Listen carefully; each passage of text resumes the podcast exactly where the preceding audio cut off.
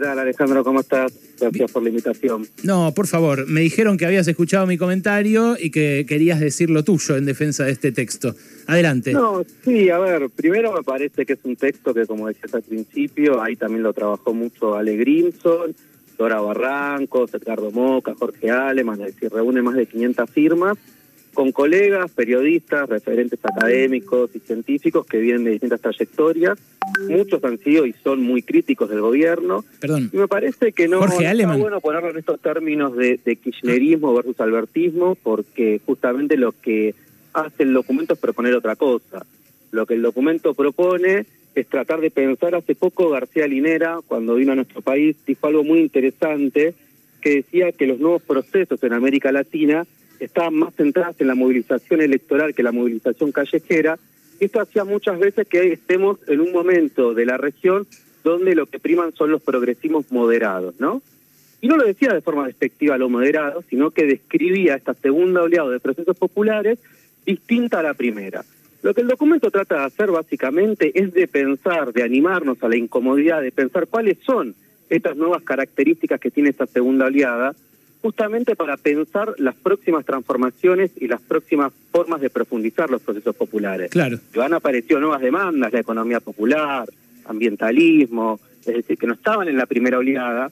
Entonces, lejos de ser algo que es una apología a la moderación o a la resignación, más bien es lo contrario, es una apología a la transformación. Es mucho más incómodo pensar en cómo vas a crear y cómo vas a entender un proceso político y la comprensión de un tipo histórico nuevo con sociedades que cambiaron luego de la pandemia y luego de un ascenso fenomenal a nivel global de las nuevas derechas, que repetir de forma mecanicista eh, cuestiones que han cambiado históricamente. Bueno, esto es exactamente lo que a mí me puso loco, que, eh, que, ustedes eh, hagan de esa resignación una épica, que, vengan y digan en un momento tan crítico como el que estamos viviendo, para mí, por responsabilidad de este gobierno ya, porque es cierto, hay una buena parte de herencia, eh, una parte mayoritaria de herencia, diría yo, pero también a esta altura una responsabilidad histórica de un gobierno que no empezó ahora. Eh, que no, no, tiene derecho ahora a decir que le declara la guerra a la inflación el viernes o el lunes de la semana que viene, ya no sé cuándo la van a empezar. Es un gobierno que tiene mucha responsabilidad en cómo administró esa herencia pesada y cómo la trajo hasta acá.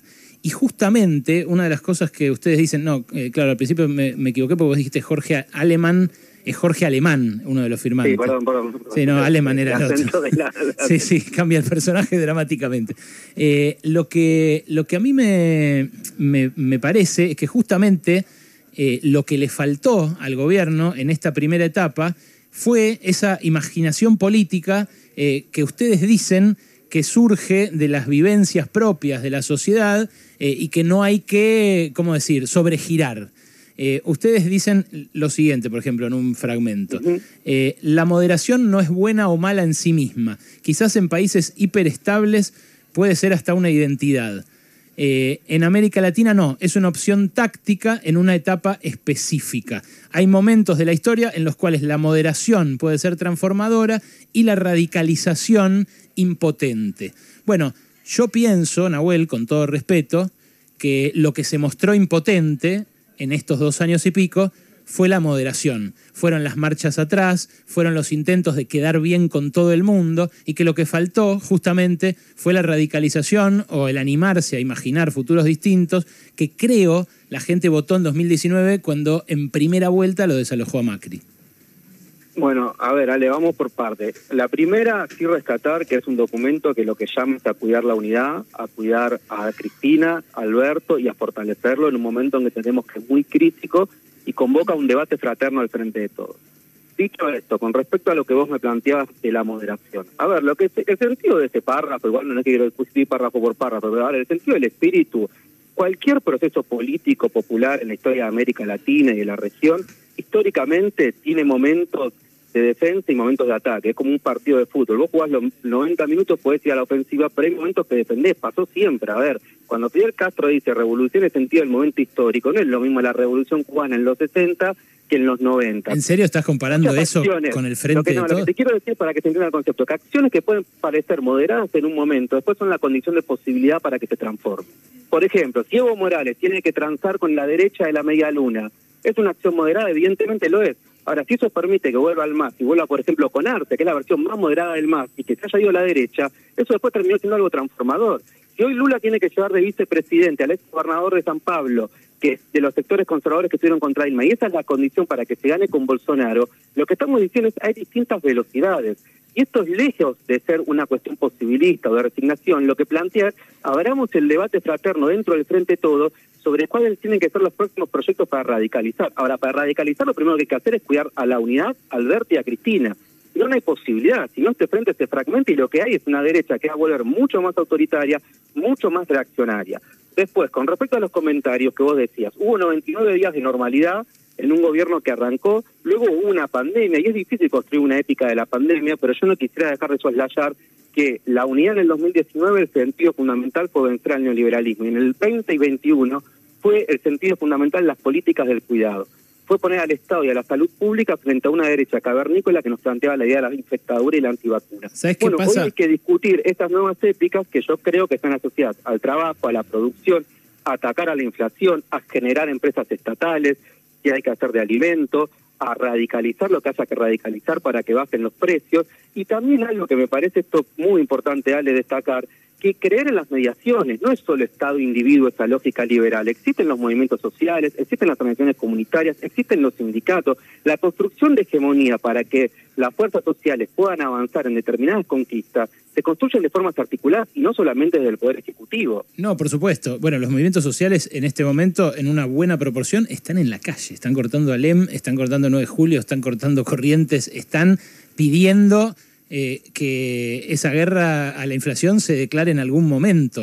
Pero, pero eso no está, pasando. Bien, Ale, y también los movimientos sociales, vos sabés que la UTEP ha apoyado al gobierno de Alberto en su mayoría, que el gobierno hizo el RENATEP, que es el registro de los trabajadores de la economía popular, que fue el primer gobierno en el discurso de Alberto en el Congreso, el cual reconoce a la economía popular como sujeto social, no solamente de derechos y materiales, sino simbólico. Cuando hablamos de economía popular, estamos hablando de trabajadores que se inventaron sus propios laburos, que fueron extraídos del mercado formal. Eso es algo también de avanzada, que un gobierno popular reconozca la economía popular como un actor central de su coalición. Vos eh, eh, estás esbozando varias tesis a la vez, pero la la, que recién reiteraste y centralmente eh, esboza el texto este, la solicitada de intelectuales, es que hay que moderarse para después radicalizarse en algún momento, ¿no? Es como un paso atrás y dos adelante, digamos, la, tesis. Lo que pasa es que ese paso adelante la gente cada vez lo imagina menos cuando ve que los pasos se dan todos para atrás. Eh, y que además su, su, propia dinámica, su propia vida cotidiana, eh, se empieza a hundir eh, cada vez más en, en, esa falta de horizonte de futuro. Ustedes escribieron en el texto este, que repito, lo vuelvo a leer y más bronca me da, y por eso te agradezco la oportunidad de charlarlo, porque nada, yo voté a Alberto Fernández, estoy muy decepcionado. Lo voté Alberto Fernández para que haga, creo que es la primera vez que voto a uno que gana, eh, para que haga lo que prometió, que era dar vuelta al colectivo, ponerlo en 180 grados eh, y avanzar hacia el lado contrario. Eh, en uno de los párrafos que recorté para comentarte, prometo que es el último, el anterior y este, dice, hay decisiones que un dirigente debe tomar porque son necesarias para el país y el bienestar de la población, aunque a veces pueden no ser convenientes para su capital político o su futuro electoral. Ustedes ahí claramente le están hablando a, Cristina y a Máximo Kirchner, no me digas que no, porque eso es una alusión directa. Eh, pero de lo que no están hablando y no mencionan en ningún momento de la carta es del Fondo Monetario. ¿Vos esas decisiones que un dirigente debe tomar porque son necesarias para el país, entre ellas considerás este pacto con el Fondo Monetario? A ver, Ale, me parece, por un lado, yo milito de los 14 años en la izquierda independiente, izquierda popular, con lo cual probablemente muchas cosas vamos a tener miradas parecidas.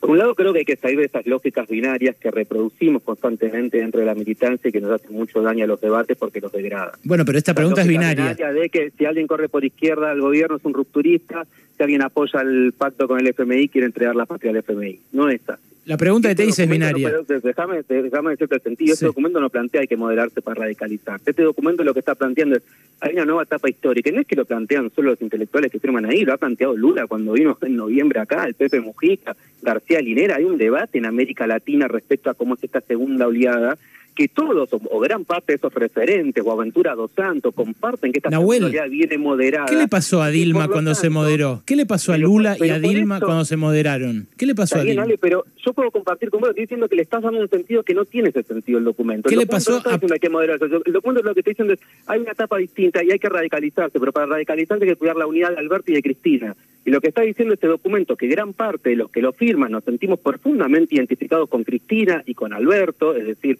no es un documento de un kirchnerista versus otro kirchnerista, porque yo creo que el, kirchnerómetro, el izquierdiómetro y el peronómetro son sistemas de clasificación que despolitizan.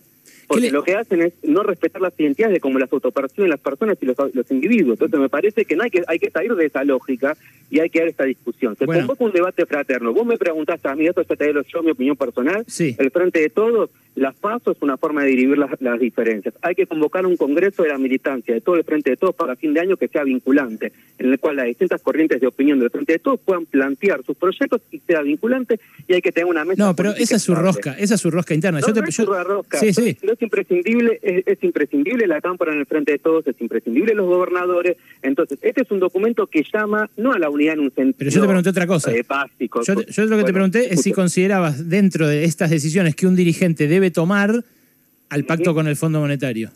Yo creo que el pacto con el Fondo Monetario fue un medio y no un fin. Y me parece que la gran mayoría de los compañeros que votaron a favor de, del FMI es correcto, apoyo esa decisión y también creo que los compañeros que votaron en contra se abstuvieron también son compañeros valiosos y que lo hicieron. Es decir, no creo que los que votaron en contra tienen convicciones y los que votaron a favor no. Creo que todos esos compañeros tienen convicciones. Me preguntás mi mirada personal, que no es la mirada de todos los que firman. ¿eh? Hay compañeros que firman ahí que no están de acuerdo con lo del FMI, como Ricardo Moca. Para, para mucha gente, para mucha gente quizás este debate sea un devaneo intelectual, lejos de lo caro que está el bife en la carnicería, pero la verdad que yo quiero tenerlo. Porque vos, lo pediste y, quiero... Que con eso de disociar la, la teoría de la práctica, porque eso es lo que siempre hicieron las élites la CELIN lo que hacen es disocian las ideas de la, de la acción concreta cotidiana como si fuesen algo ajeno, pero es todo lo contrario. Por eso te quiero anclar. Por eso, la derecha tiene su Sinsan, sus centros de pensamiento. Por bueno, eso, los proyectos populares también tienen su, su y su, perdón, y su, sus centros y oficinas de pensamiento. No, por eso eh, quiero eh, ser muy concreto en esta, en esta respuesta para que partamos de un lugar firme. Vos decís que estas decisiones que un dirigente debe tomar, aunque sean antipáticas o no convenientes, quiero saber si escribieron esta frase a propósito del Fondo Monetario o no porque tiene toda la, pinta de referirse a esta decisión, pero ustedes no dicen las palabras Fondo Monetario.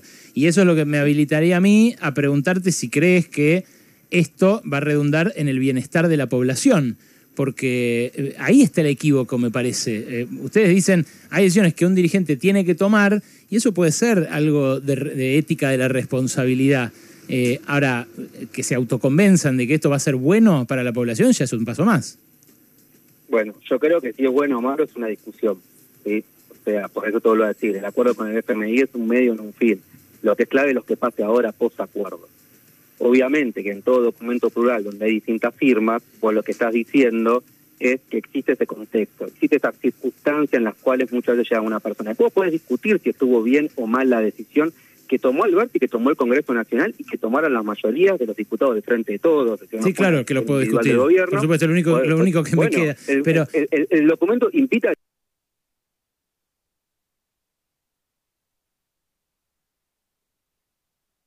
discutir eso, ¿eh? Sí, claro. Lo que está tratando de proponer el, documento en este momento de alta vulnerabilidad, en este momento, como bien vos describías, en el cual también tenemos un sector del establishment que está apostando una corrida cambiaria, que está apostando a condicionar más al gobierno, lo que está invitando este documento es a dar una discusión sincera de qué sentido le damos a la unidad en esta segunda etapa. La primera etapa fue clarísima en el 2019, la unidad para ganar la Macri. Después fue clarísimo, fue la unidad frente a una pandemia que sabemos fue uno de los hechos más catastróficos de nuestra historia. Ahora tenemos que pensar, repensar cuál va a ser esa unidad, porque eso es lo que te permite también hacer las acciones que cambian la vida cotidiana, cotidiana de la ciudadanía y de los pueblos. Bueno, las experiencias eh, marcan eh, todo lo contrario a lo que dicen ustedes. Las experiencias marcan que la moderación trae más moderación y luego derrota. Eh, no que después viene la radicalización. Eh, de verdad. Eh, Pero ¿por qué decís eso? Dale, a ver, vamos, vamos vayamos Y mirá, yo te dije Dilma. ¿Qué le pasó a Dilma? ¿Qué le pasó a Perón en el 52? ¿Qué le pasó a Tsipras? A Tsipras en Grecia, cuando fue a menos después del referéndum con el cual podría haberse enfrentado a la Troika y al Fondo Monetario. Yo ese caso lo conozco muy bien porque fui a hacer una película. Y es una tragedia. bueno, pero vamos a entrar en una serie de ejemplos empíricos, pues yo te podría decir, bueno, mira, Evo Morales gracias a eso hoy puede estar Arte y no está la derecha cavernícola racista gobernando. Lula, gracias a hacer una, una, una alianza lo más amplia posible, hoy está llegando. Somara Castro para volver a ser, para ser presidente en Honduras tuvo que hacer alianza con sectores evangelistas de contra Pero les habían dado golpes de Estado. a Mel Zelaya y a, y a, Evo Morales les habían dado golpes de Estado. No es que habían retrocedido voluntariamente. Lo que te digo es que cuando, cuando no retrocedes, cuando imaginas un futuro diferente, capaz te dan un golpe de Estado capaz es lo que pasaría, pero cuando te aferras al poder simplemente para permanecer en él, es probable que eh, termines eh, no haciendo el juego a la derecha, volviéndote de derecha y abriéndole además las puertas a la derecha, porque para, para votar una imitación voy con el original, ¿o no? Yo en eso comparto, yo no creo que el posibilismo sea una práctica política. No me parece Pero esta carta me pareció una oda al posibilismo, a mí.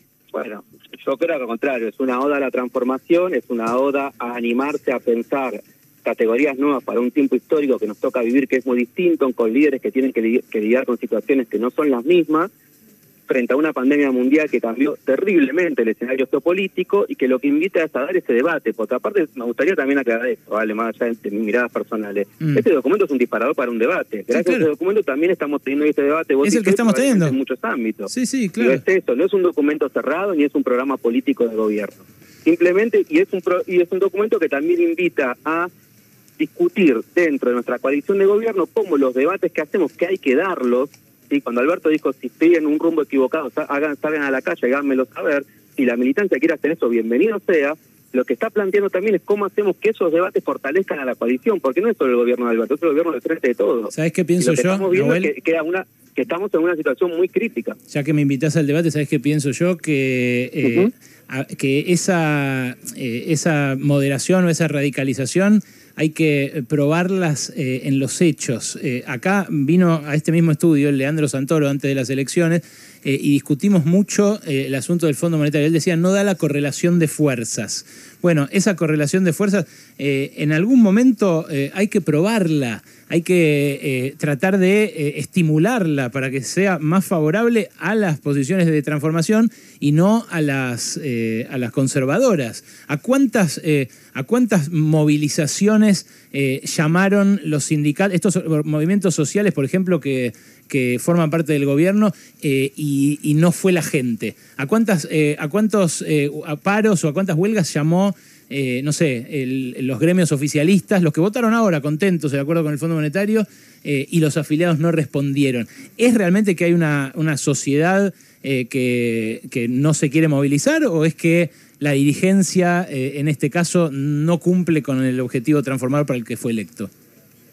Bueno, también en, eh, en esa oportunidad Leandro te dijo algo que era importante, que incluso lo, lo retoma Aleman en una nota en página 12, que es decir, uno no es más de izquierda por lo que enuncia, sino por las acciones que toman una coyuntura específica y por lo tanto cómo va construyendo esta correlación. El frente de todos en su conjunto, ni en el 2019 ni en el 2021 se dijo a la sociedad que no había que pagar la deuda. Los únicos que hicieron eso fue el CID, dio para nobleza obliga.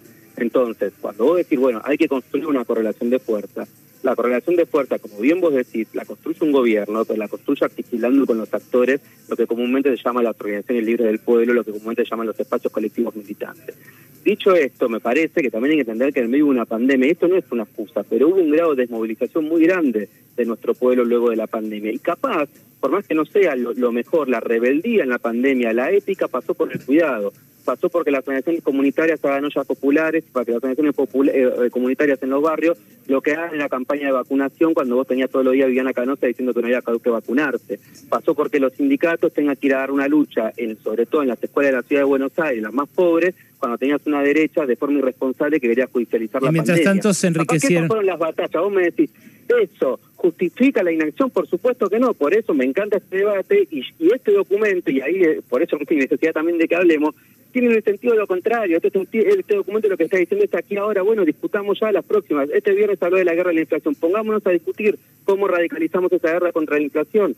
Discutamos, hay que construir empresas estatales, hay que ir contra un monopolio, contra algo que acaba de subir los precios, vamos a discutir la monopolización, hay que convocar a los movimientos sociales, a las organizaciones comunitarias para que vayamos a discutir. Perfecto. Ese es el debate que está invitando a dar esta etapa. Lo que está diciendo es también cuidemos estos procesos. Cuidemos a Boric, cuidemos a Alberto, cuidemos a Somara Castro, cuidemos a AMLO, cuidemos también eh, lo que está pasando eh, en, Bolivia con ARSI, tengamos en cuenta que esos procesos probablemente que lleguen al grado de intensidad que tuvieron los de la primera oleada va a llevar un tiempo, es simplemente eso. Nahuel, te dejo esta eh, última reflexión a vos eh, para cerrar, porque ya, se me fue el, recontracuerno a la entrevista, pero no quería dejar la, ocasión pasar. Me parece que por los mensajes que tengo es un debate que, sí, que eh, hace falta y que a, alguna parte de nuestros oyentes le interesa mucho escuchar. Te mando un abrazo y gracias.